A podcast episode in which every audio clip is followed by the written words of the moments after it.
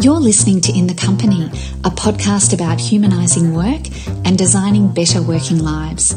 Each episode is curated to provoke you to think more deeply about things that matter in your career and life and how to build your toolkit for how to thrive as a human in business today. We explore how we work from the inside out. I'm Kylie Lewis, and it's great to be in your company. Welcome.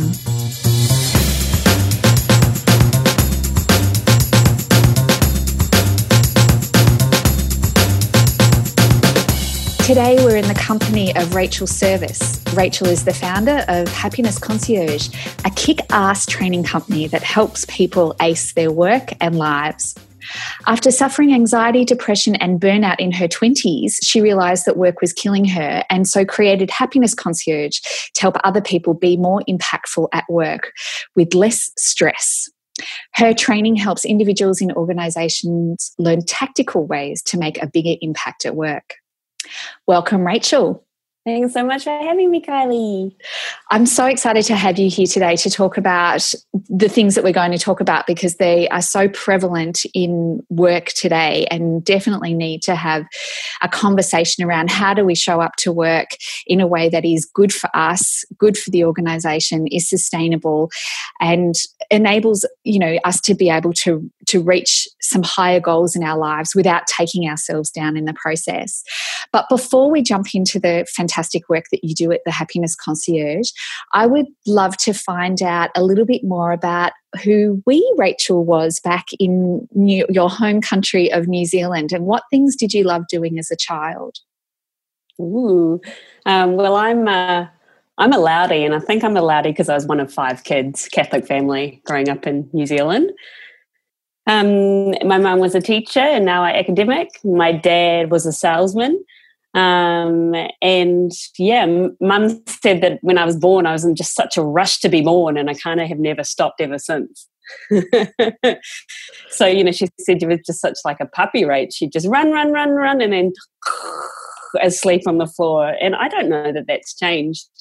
And when I think about the younger Rachel, I think one out one out of five kids I was definitely the loudest. And um, if there was a stage, I'd be on it. And if there wasn't a stage, I'd make one.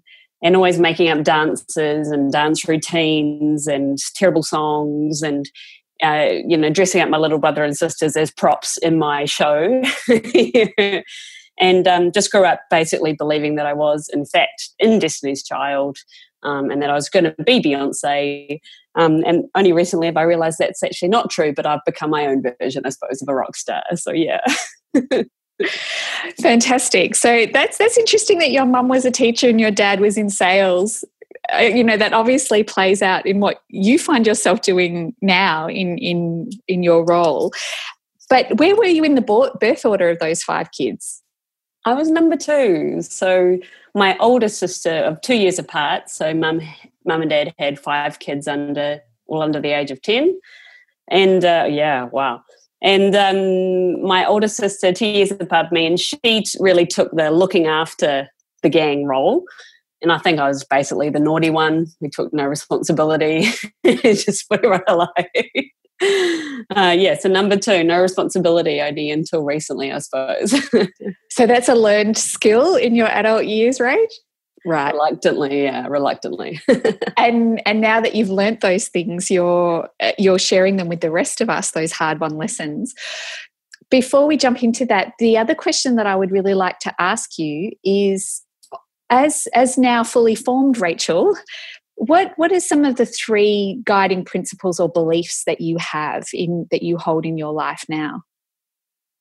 Oh, good question. Um, I think I've come to realize that we always have a choice in how we respond to things, um, and how we behave, and how we talk, and how we act towards others um, in my 20s, I very much believed that, you know, the world was happening to me and none of it was my fault. Um, and so I firmly believe now that we have a choice. And now I know that studies and research proves that, you know, if we stay angry after 90 seconds, we've made a choice to do so. So you always have a choice in how you respond. Uh, through my work, I suppose I've discovered that most people don't want to be an asshole. They don't want to be a jerk. Um, most people do have good intentions and they want to do the right thing. They're just not given the tips or the tools, or they haven't been given the life experiences, or they've not been put an opportunity where they can feel safe to say, I don't know how to be a grown up in this situation. Um, and very only a small percentage of people through my studies of psychology um, have discovered that people do not want to change. Um, with the exception, of course, of manipulative types who have no uh, change to their consequence if they do change. And I, I, think the third belief is that I really, really, really believe um, that workplaces have such a massive opportunity to shape the way that we behave at work. I mean, we spend 80% of our time at work um, and therefore the flow and effects it has around behaviours, um, violence, uh, gendered violence, and a way that flows on into the rest of our society. So I think that op- there's a massive opportunity for workplaces to do some really kick-ass work around shaping the behaviours and teaching people how to use their emotions in a really constructive way. Oh, amazing! Those uh, uh absolutely the impact that organizations have around shaping us um, is is you know one of the reasons why I wanted to have this conversation in this podcast and talk about you know what does what actually happens to humans inside organizations the light and the dark of that. But perhaps we need to go back rewind now a little bit back to what it was like for you in your 20s working given that you were in a hurry to be born you know from the moment that you that you took your first breath you were in a hurry a lot. How did that manifest in your working life in your 20s i suppose i always felt like time was running out or that i was wasting time instead of spending time. Um, and i've now reframed that wasting time as just spending time And I think that I, I had all this ambition, but I didn't yet have the skills or the experience or a really a clear goal of where I was going. And someone, you know, I'm, I'm a, the daughter of a salesman. I'm really good at the gift of the gab. I can sell myself into any job, so much so that I kept getting jobs that were completely out of my league. Um, and I didn't know how to say no. Uh, I didn't know how to ask for help. Um, and I just was too embarrassing to ask for help. Are you crazy? That would mean I'm a quote failure, you know. Um, so what that meant is that I just worked as hard as possible, um, said yes to everything, um, and, and, and crucially uh, tied my identity of who I was as a person to how quote successful I was at work, and that meant in my mind working as long hours as possible, um, sighing that I was so busy. Um, as a sign of how important I was in life, and you know things around how much money I was making uh, started to define me. Um, and, and just so you're aware, that money ranged from anything from my first job being $18,000 a year for an ad sales executive to what would be $70,000 a year for a communications rep. So, you know, uh, we're talking about money which would sit around the average uh, Australian wage between 50 $50,000 a year, uh, but still that came to define how good I was both in my performance at work and as a person. And truth be told, I didn't actually have an identity out of work. So, um, yeah, a lot of lessons hard learned. And I suppose the first lesson was when I passed out in the bathroom in my early 20s. Um, and you know, you're young in young 20s, you think YOLO, you just move on. Learned nothing from that and then uh, in my mid 20s went through a breakup and thought oh well i don't need to deal with those hard feelings. I'll just throw myself into work. And then not being able to stand up one day due to lack of fatigue. And then later in my 30, 30s going through freelance work going oh i'm going to see a burnout coming here.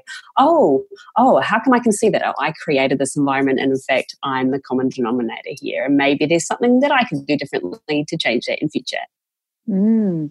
So, what what industry were you working in, Rach, to to to foster? You know, I mean, you could probably apply it to any any industry, but do you think the industry that you were working in kind of encouraged that hyper overwork? Well, I think I'd worked both client side. I was in PR and communications. Um, which is a very reactive industry. So that you very much had to be available at a minute's notice for a journalist or a client. Um, so the role I was in was a contributor. Um, certainly, my first job uh, was uh, eventually the firm went bankrupt, so I don't know that they uh, they were really clear in what they were looking to achieve. Um, in every sector, I did report to people who saw me as this really confident, autonomous person who didn't really need much handholding. Um, so they probably stepped back a little bit. Um, and ultimately, I wasn't really clear on what success looked like. I just thought if I looked busy, that would solve that. So I think looking back now, certainly uh, my personality type um, had a predisposition um, to that. But I also think the working environment, there are a number of probably red flags I'd seen now as a professional going into organizations that says lack of clear structure, lack of an idea of what success looks like, inability to have constructive conversations around what is accepted and unaccepted behavior and also an education around how how do you work best rach? Let's work with that and then let's support you to recover afterwards. If you've got a busy campaign uh, let's support you to take a week off after that because you've done you know a week's worth of overtime in the last few weeks. Um, and certainly those conversations were not conversations that i was privy to. So uh, bit of column A and bit of column B there. And certainly that's when I see when I go into organizations. Managers don't really know how to have that conversation, and people reporting to those managers don't really want to have that conversation because they've lost perspective and they're overtired and fatigued as well. And too scary as well.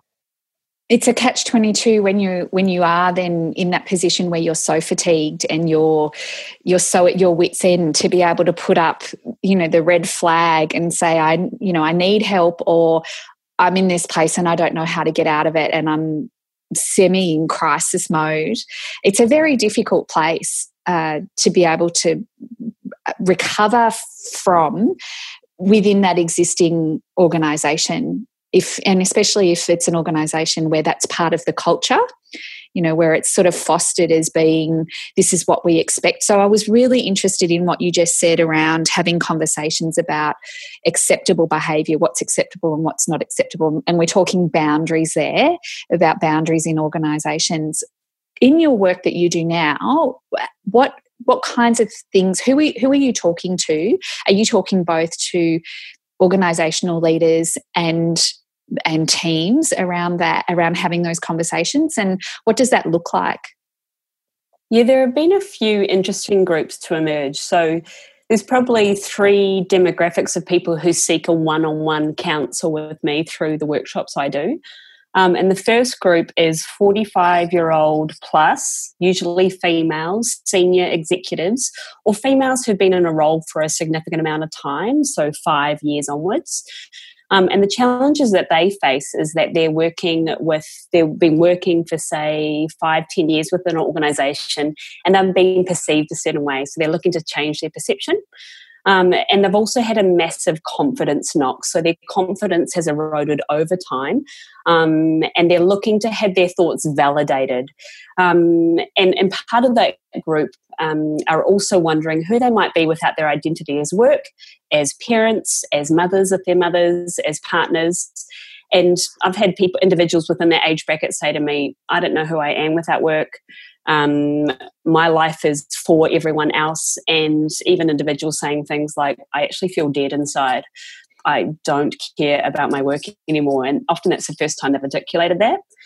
Uh, the second group that um, have arrived in my offices probably the last six months are males 35 to 45 um, and they have recently or have recently have had a professional setback or their direct manager or their intimate romantic partner will call me and say hey he's acting out of character or he's acted um, aggressively recently, or um, he's dropped the ball at work. The phrase "drop the ball" is pretty um, used with these individuals. And when I have these individuals in my office, I'll say, "Well, what's going on?"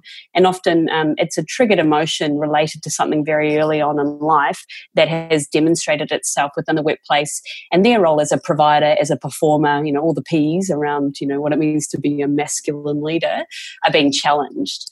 Um, and then the third group I work with are people leaders who um, are working with lots of different uh, demographics.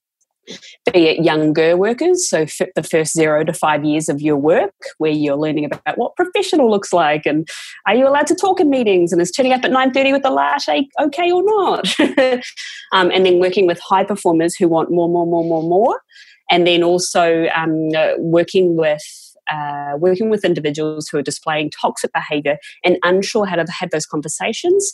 And truth be told, don't really want to have those conversations, rather not talk about it. And, and the first question I ask is great, so what's been done to date to address this behavior? oh, oh, no, no, I'm not here to learn about that. I just want to learn how to manage millennials. so that's a really interesting phrase which has cropped up, and that's consistent across um, all markets, all industries, and all late age levels um, which is really interesting. And then uh, recently, uh, when I did a workshop with a group of very young leaders, so we're talking around 18 to 24 year olds, um, we did a we did some work around what uh, what behavior looks like when you're in your green zone and you're loving life and you're doing great, your yellow zone where you're not feeling quite in control, and then your red zone when you're actually out of control, you're acting aggressively or passively aggressively an interesting a, a, a, young man, a young white man. I think he was around 22 from observation. He said, "Oh, I didn't realize I had a choice to not be angry at work.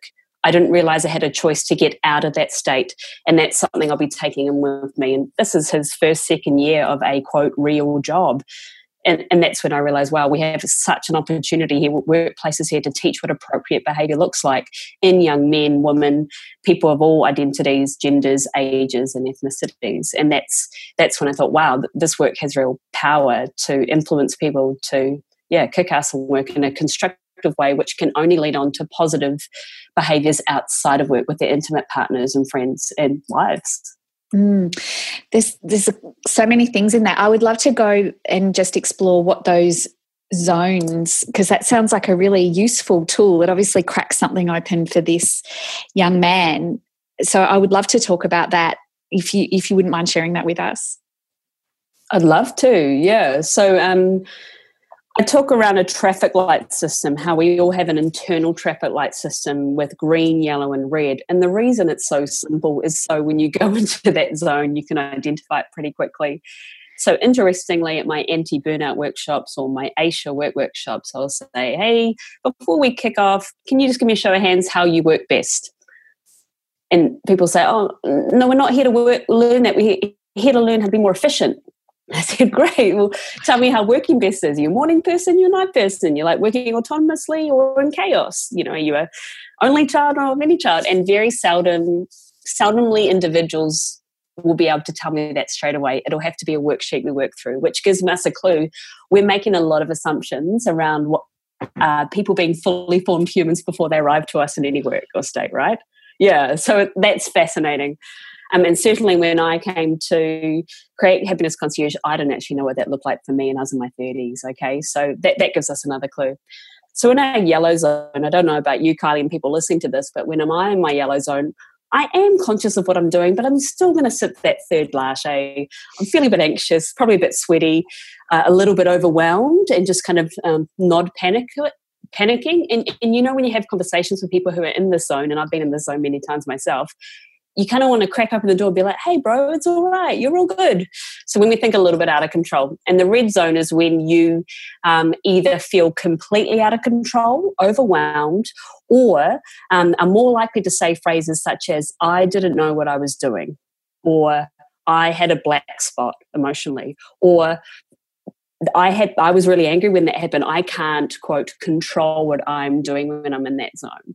Um, and you know, psychologists tell me that every action is a result of your thoughts and your beliefs and your actions and your fears. So when we talk about a red zone, it's about saying to people in all workplaces, it's okay to say that we all have a red zone, okay?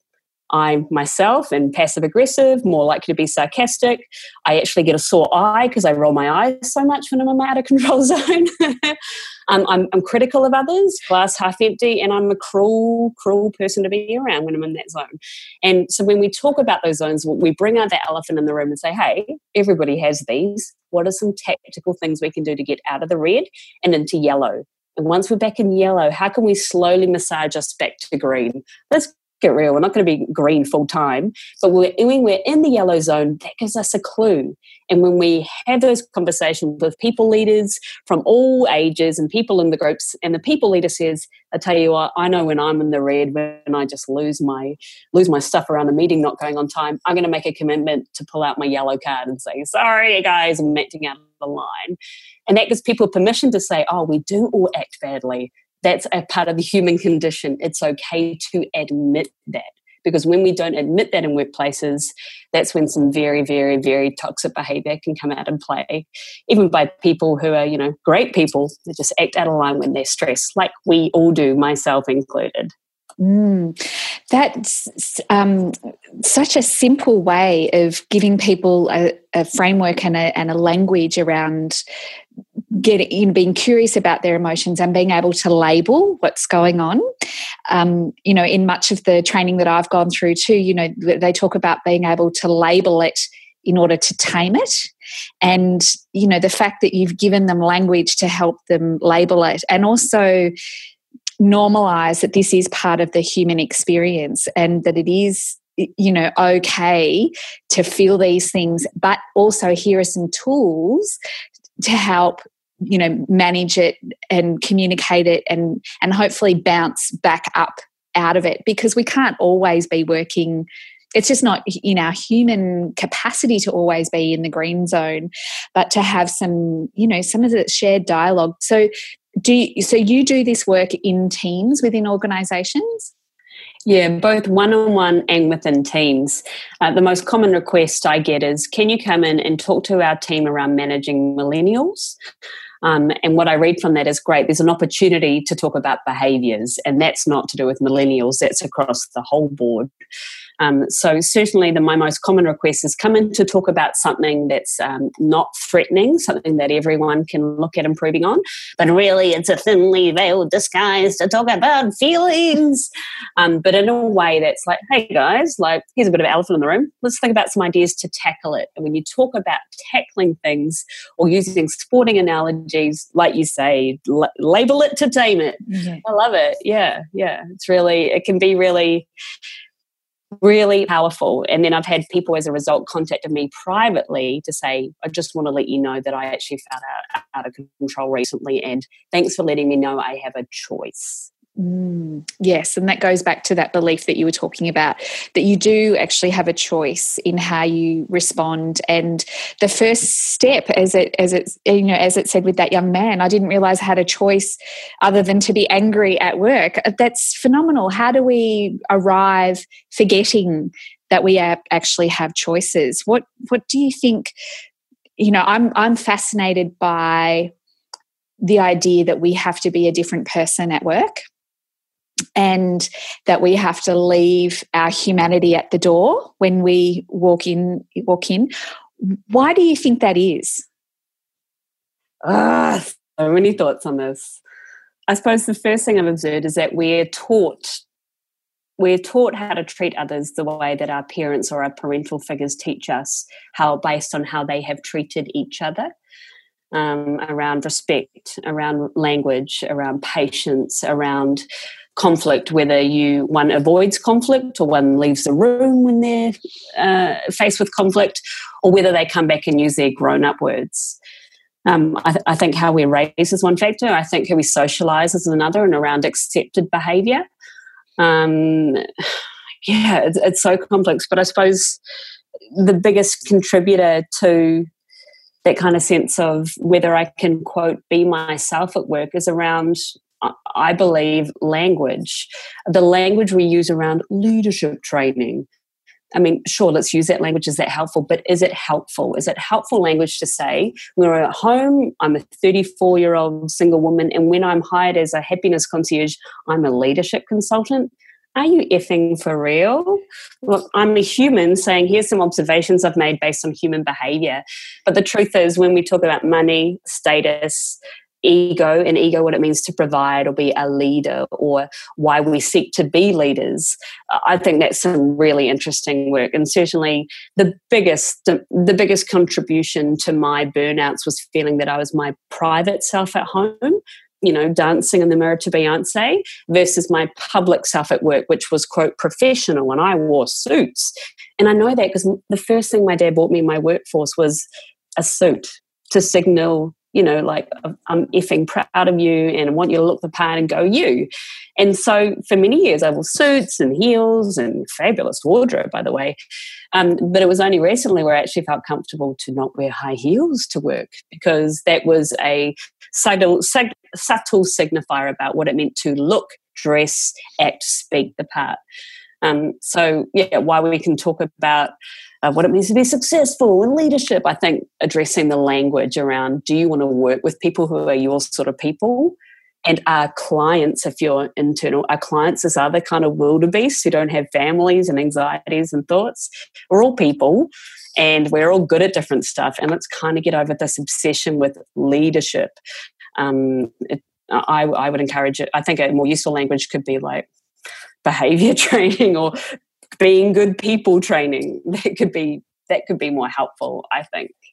This this suit analogy is so much the armor that we put on in order to protect ourselves from the the vulnerability and the uncertainty of showing up and not knowing how it's going to go. And especially when you said when you were you know in your 20s and you if you didn't know things you didn't feel like you could ask for help. And you know it was kind of this bravado of you know I need to have it all figured out. And and the suit is actually almost like a physical manifestation that I've you know I've, I've got my shit together and I'm out in the world and I know these things when we all know we all inside have our doubts our insecurities our fears our you know our ups and downs and and personal challenges that arise that we have no control over that decide to turn up one day and make themselves at home and give us work to do so i i, I think you know that that whole idea of you know how we actually armor up before we go into to work and then how that physically manifests in you know this this shell that we then operate within um, is is so interesting. Um, and uh, the languaging around leadership is because it's so palatable you know rather than saying oh i'm a human that needs to do a bit of work on my own personal stuff. You know the the kind of admitting that oh i don't have it all worked out is just is not something that we're comfortable hearing around others. And yet it's it's how we connect and how we bring out the most in people so, Rach, you have a number of workshops that you run. Would you mind uh, one of the one of the ones I think I'm really interested in is the values audit. And could, would you mind giving us a little bit of insight into how that works? Yeah, yeah. So, um, uh, one of the biggest contributors to people feeling overwhelmed or the, in their red zone, if we want to talk that language, is feeling that they're one person at home, one person at work. And when I say to them, What's really important to you? They say, I don't know. So um, I give them a pack of, I think it's around 56 cards with words such as honesty, integrity, respect, family, love, power, money, um, all of these words. And I ask them to choose three words that evoke, evoke some form of physical or emotional response in them. And they don't need to know why, they just need to feel a physical or an emotional response. And then I ask them to choose one word one word or one value that they would rather walk away from than compromise. And often they find with those three words that the three words that give them a emotional response they realize that those words are not showing up in their current day to day, either at home, at work. So for females, predominantly, they'll use the word, they'll select the word recognition. Uh, men will often use the word family. And across all genders and industries, a word that is very commonly selected is integrity. And when I ask a little bit deeper about why integrity is presenting to them, is they often say, my colleague, my boss, they talk the talk, but they do not walk the walk. And they do not support the actions that they purport to say that they do. And the words that I ask around what is one value that you would rather walk away from than compromise often that reveals to them that that's why they're either at my anti burnout workshop or the brand new workshop or anything they can get their hands on is because I don't feel like I'm working to my inner values. And I think the biggest lesson that I have learned is when we don't work to our inner values, we start chipping away at our inner self around our worthiness.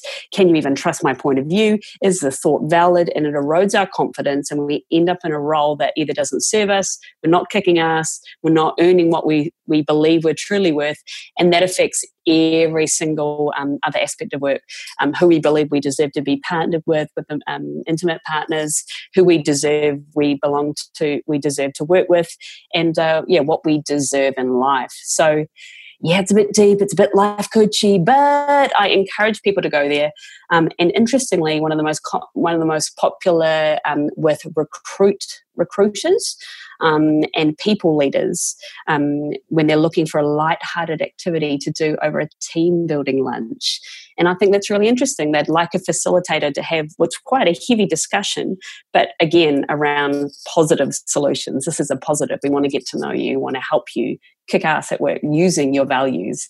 And by the way, they're all possible at work. Sometimes it's around articulating them and going, aha, well, actually, all I need to do to resolve that is tell my boss, when you do this thing but you don't follow up, that really annoys me. it can be as simple as that. Yeah. Yeah. So that was interesting that you mentioned that you saw there was gender differences around those words. Why can you explain that a little bit more? Yes, so the word recognition is very popular with professional women, um, and there are a few theories on that. So, in a recent workshop I did with recruiter recruitment leaders from a lot of blue chip firms, the women were predominantly um, 45 plus, and they said the word recognition and they said the following or variations of the following. I always try to give my staff recognition and tap them on the back because I never get that myself or I never feel like I get that myself. So, an observation we make in these sessions is if I'm demonstrating behavior out of a deficit, how can I use that deficit to say to my people leader, I need a bit more of this to top up my mojo tank? Um, because often we're good at deflecting our feelings forward, but we're not good at facing upwards or backwards. And around the men saying family, um, I had one really um, interesting moment where a CFO said to me, I've chosen the word family and I'm going to put this in my wallet because I realize that I say this is important to me, but when I look at my schedule, I don't make time for that. I don't make time for that. Um, and he said that he and his partner had really made steps around banning the phone at dinner times. And he said, actually, you know, I am going off to do um, recreational things and saying that I'm busy, but really it's because I'm avoiding just, you know, spending time with the thing that I would like more, which is family. And I, I, wonder whether that plays a large role. And statistically, less men take paternity leave um, than women uh, around a gendered stigma around whether it's okay um, for uh, a man in Australasian countries or non Swedish countries, really, to take paternity leave um, around conversations, um, you know, heterosexual couples have around the financial split of finances when they have children, make a decision to have children, or whether when they find a lovely surprise of having a child. Um, all those subtleties come into play. Um, and I think also with the integrity part, I mean, that's across all ages and groups. Uh, that is absolutely no surprise to me because when I speak to managers and say, "Hey, so what have you done to uh, work with this constructive behavior, you can pay me thousands of dollars to come in and tell you logic over a few hours over lunch. Or you could use the following sentence. They say to me, be great if you could come in. That would be great. Because there's a stigma around, quote, being the bad guy, right? That but studies have shown that people have more respect for their bosses when they lay down the boundaries and they had the hard conversations. And they say, as to be honest, a people leader said to me when I was 22, Rach, love the enthusiasm can't have your high heeled feet on the chair when you're in a client meeting, but love that you turned up to work today. And if he hadn't said that to me, I would have thought that it was normal work behavior. Are you crazy? What another bloody millennial. so how, how, do we show up to have those hard conversations? How what are the what are the things where because we need to be having them more often and we need to be having the courage to have them how do you, how do we actually talk about those things and how do we present show up to you know to have things when often confrontation is one of the things that we would rather you know fall off a cliff eh, than you know show up and have a hard conversation that might upset someone that that's really interesting isn't it? So um, i'm really interested in the word conflict or avoiding conflict or being the bad guy because ultimately you're avoiding conflict when you have these conversations. You're avoiding escalating bad behavior. And i think that you know i think that removing any firstly removing any emotion from the fact swap you're about to give that person. So um, always delivering you know, like a no sandwich, like, hey, um, validate the other person. Love that you turn up to work today. Just letting you know, turning up at 10 a.m. isn't isn't the way we do business around here. When we say things like we, we do business around here, it's less finger pointing. Just say it's not how we do business around here. Anyway, looking forward to and something more positive. But I think you're more likely to be motivated uh, to have constructive conversations when um, when you realize that the behavior you embody is the behavior that you um, accept and that the behavior that others mirror or are taught from you so when you say to someone you know hey buddy like um, turn it up to work at 10 a.m today just letting you know got to be here at 9 a.m it's kind of a thing um, other people in the room when they're becoming new managers go oh that's how i had that grown up conversation. Um, because so many you know so many colleagues of mine over a wine will say oh my god you know like this colleague's driving me nuts. I keep arriving late. And i'm like great. So have you told them they can't arrive late? No i'm not going to do that. I want to be the bad guy. And that's when i realized well we're not taught how to have these conversations in friendships in intimate partnerships or in any other world. So why the heck will we do that when money, ego, and power is at play? We, we put in the worst possible arena. So the more that we can be taught that and be encouraged to use our words in real life. And that's about how you're taught, how you socialize your friends, and all that. And without the fear of consequence or asking yourself, what is the worst case consequence? If someone is going to act irrationally or out of line, nine times out of 10, that has zero to do with your execution and more to do with their internal filters. But it, equally, you drop a plate on the ground, the plate's still broken, you're still going to have an effect from that. And that's based on whether you've seen your parents or your friends or those who have raised you have constructive conversations that have ended well or not through passive aggressive martyrdom and sighing and slamming the door and avoiding or storming in the next day. It's around have I been taught to use my words and do I can I go home and actually feel proud of the way that I've communicated today? Well, hopefully yes, but probably not. We're all human. What could I do better tomorrow? Because someone out there is watching you going, "Oh, that's how I be a grown up. I want to be like her, him, or or them." Mm. So, being a grown up at work, oh my gosh, I know what it's like to be at work and feel like you're you know, at kindergarten, sometimes, you know, um, we're all just trying, you know, we're all just doing our best the, of what what is in our capacity at the time. But that awareness that we talked about, you know, the fact that you do have a choice and being able to own the fact that you have a choice is is the first step in, of that. I think that's um, super important. And then having the language around that. But what about if it was something that was a little bit more serious than just someone showing up for work late, or perhaps it's just someone who's serially turning up for work late. You know, when you know a, a sort of a such a laissez-faire kind of approach might not be getting through. What are what are your suggestions for some of the tougher conversations? Yeah, I think always remove the emotion. So always have an output, be it with a family or a friend, where you can have those emotional, reactive conversations. First. So you're like, oh, it's so frustrating. Yeah, like get the feeling out first. If that's in the gym or with a partner, or just blah.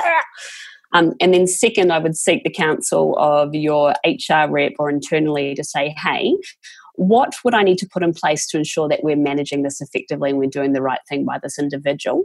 Um, and often you'll find that a record of verbal and written communication outlining the uh, non acceptable behaviour and the suggestions that you had to support that individual to either A, not do that again, or B, train them so they're aware of their, um, their skill gap.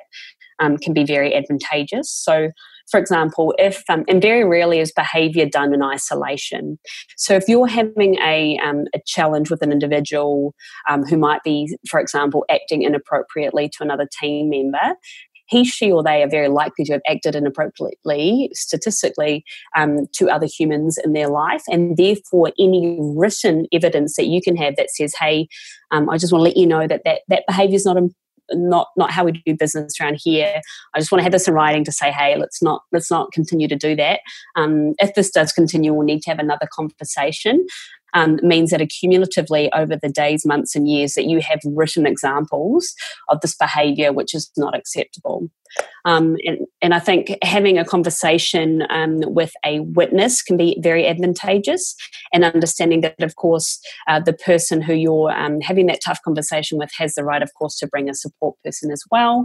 Uh, recording that conversation um, is highly advised, um, as well as following up in writing as well.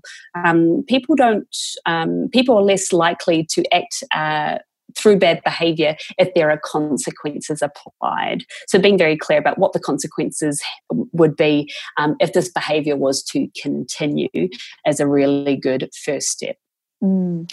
So, what came up for me when you were talking about that was um, understanding that emotions always get the first crack at whatever story is evolving or unfolding in front of us. So we all, you know, we can think we you know we like to believe that we're thinking beings first and you know and then we have feelings and emotions but in fact it's it's not that way at all. We are emotional beings first and foremost who sometimes think and feel certain ways. So I, I, that's so insightful what you said about you know when the when the emotions come to town find a healthy way of of discharging them some way um, and knowing that about yourself about what do you need? Do you need you got that phone a friend that you can just go I cannot believe blah, blah, blah, you know someone that's in confidence and that you know will will will be on on your side but discharging that in a healthy way rather than um,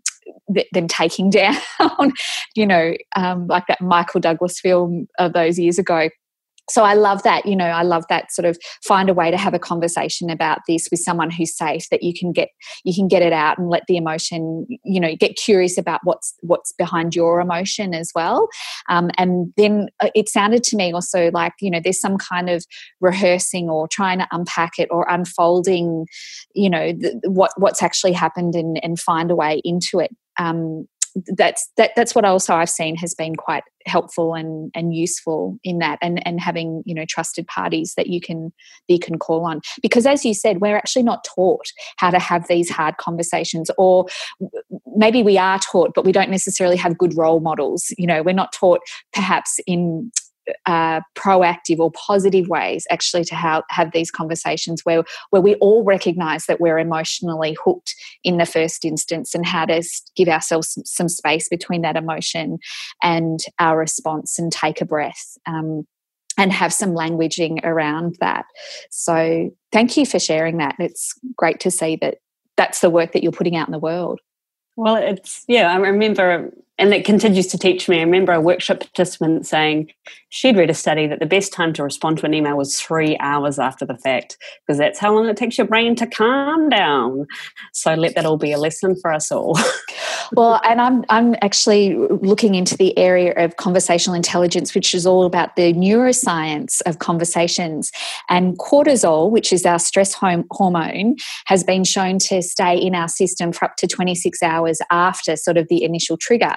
So that's, you know, and if you think about the accumulation of stress, and you were talking about um, adrenal fatigue, uh, at, at, you know, in your 20s, you know, if that continues to you know ride through our system and be triggering that distrust that happens um, in our brain when we when we get into get into that. It's no wonder that you know things, small things, can become big things. Um, because I was listening to a, a, a video by the management consultant and expert Jim Collins yesterday, and he said, you know, you need to confront the brutal facts or they will confront you. So if you don't have these hard conversations, it's not like the problems go away. It's that they they persist and they manifest until one day they become a much bigger problem. Um, and so I think that's one hard lesson that I've learned in my business life is to try and have those uncomfortable conversations sooner rather than later because they don't get any more comfortable um, and the problems don't get any smaller. So, um, so I'm with you in in in in, in showing up and having those conversations. Could you tell us a little bit more about the other workshops that you run? So you you have ones about finding your mojo again. I love that word and it's so you and I imagine and I see you you know calling up your inner Beyonce when you talk about mojo. What happens in a mojo session? well, I'm a firm believer that um, everyone has the capacity to be their own version of a rock star if they want to. The rest is just admin. So in a mojo session, we go through what's important to you, your values, um, the people who are giving you mojo and the people who are causing you to have a um, mojo deficit. That's called a people audit, and that's a free tool on my website. Um, we talk about uh, the ways in which you work best at work, um, which you thrive or where you survive. And then we talk around, okay, why are you in my room today? What are you feeling? What's your first emotional response? And what zone are we in there? Green, yellow, red. Um, and what filters are happening in your life? So if you're in the red zone, are you displaying suspicion? uh, passive aggression, avoidance, and uh, if so, what's triggered that? We usually do a bit of a map, like, oh, this reminds you of your mother when you were 12 or whatever, or whatever it is like that. I'm not talking about you, mum, if you're listening to this, but um, uh, and, and then we go, okay, well, if that is the case, and the greater goal is to feel, you know, great at work or even just better to how we are now, um, what are some easy wins that you can take home with you to go, oh, you know what, I'm going to be okay. And sometimes they're practical tools, and often it's validation. You're not crazy, you're not alone. And yes, yes, I, I, an independent source who's not an intimate partner or your boss, agree with you. You are not crazy. Uh, so that's a Mojo session. Um, and then I also do workshops on Brand You, which is about embracing your inner imposter syndrome um, and communicating your value in a way that doesn't feel sleazy, salesy, inauthentic um, and how to say, G'day, my, you know, this is my name, this is what I do, this is what I want to do more of. Um, and then I also do anti burnout workshops, which is around like, hey, how to work more effectively, how to have grown up conversations, how to deliver a no sandwich, um, and also how to ask for what you want. And I do find that approximately 20% of participants in those anti burnout workshops are actually HR managers who are new managers going, I've got a few people in my team who might be displaying those symptoms. I'm just here to learn what are the red flags and what are the words I should be using. Um, so they come to learn, learn from there. But ultimately, it's about giving you yourself, you know, mojo and work and or life. So then, when you do have challenging things crop up, it's about saying, hey, is that important? Is that going to help me earn or learn more? If not, is it really worth my time? Uh, so that's some lessons that I've learnt myself, and I now share with others, both in Australia, Singapore, New Zealand, and in September and October, Vancouver and San Francisco. Oh, you've gone global. We're just like the universe of happiness concierge now.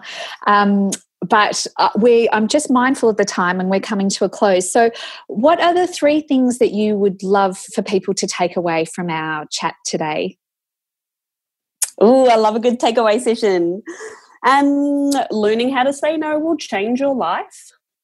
So happinessconcierge.com.au slash say no, download the template. That, that, is that the no sandwich? That's a no sandwich. If you learn how to say no, it will actually change your life. Um, never seek advice from people who aren't in the shoes that you would like to be in. So be mindful of taking advice from people um, who may have best of intentions but might, might not have the experience to help you get to where you'd like to go next. Um, waiting for approval from others is like waiting for Kanye to lose his ego. It's never going to happen. Do things before you're before you're comfortable. That's the only way you get better at something is by doing something before you're good at it. um, and finally, no behavior. Uh, no behavior affects only you. All your behavior affects other people, good, positively, or otherwise. Um, and talk about things that you'd like more of not what you're currently doing. Talk more about the things you'd like more of, and it would be you might be surprised at what opportunities present themselves. We, that's the bonus plan because we just got five there instead of three. So thank you, thank you for putting that in, putting those in. Where can we find out more about you and what you have to offer the universe? happinessconcierge.com. It's got everything you need to do upcoming events, free how to's, and templates. Love to see you there. Rach, thanks so much for having a great conversation with me today. One of my beliefs is that we don't things don't get better unless we talk about them and mm. the work that you're doing in the world absolutely helps people find the courage to have those conversations and have somebody in their corner that will give them really practical advice and tools and tips and and the validation for for you know that, that these things are important in life and you're not crazy for not knowing how to do them or slipping up because conversations don't happen in a vacuum as you said and also they're not a one time thing you know just because we may not have experienced a good conversation over something doesn't mean it's the end of the road. It's an ongoing thing. And that's one of the lessons that I've learned is that a tough conversation doesn't just happen once it might be an ongoing dialogue and the conversations that you're encouraging people to have in their workplace and ha- and how to show up at work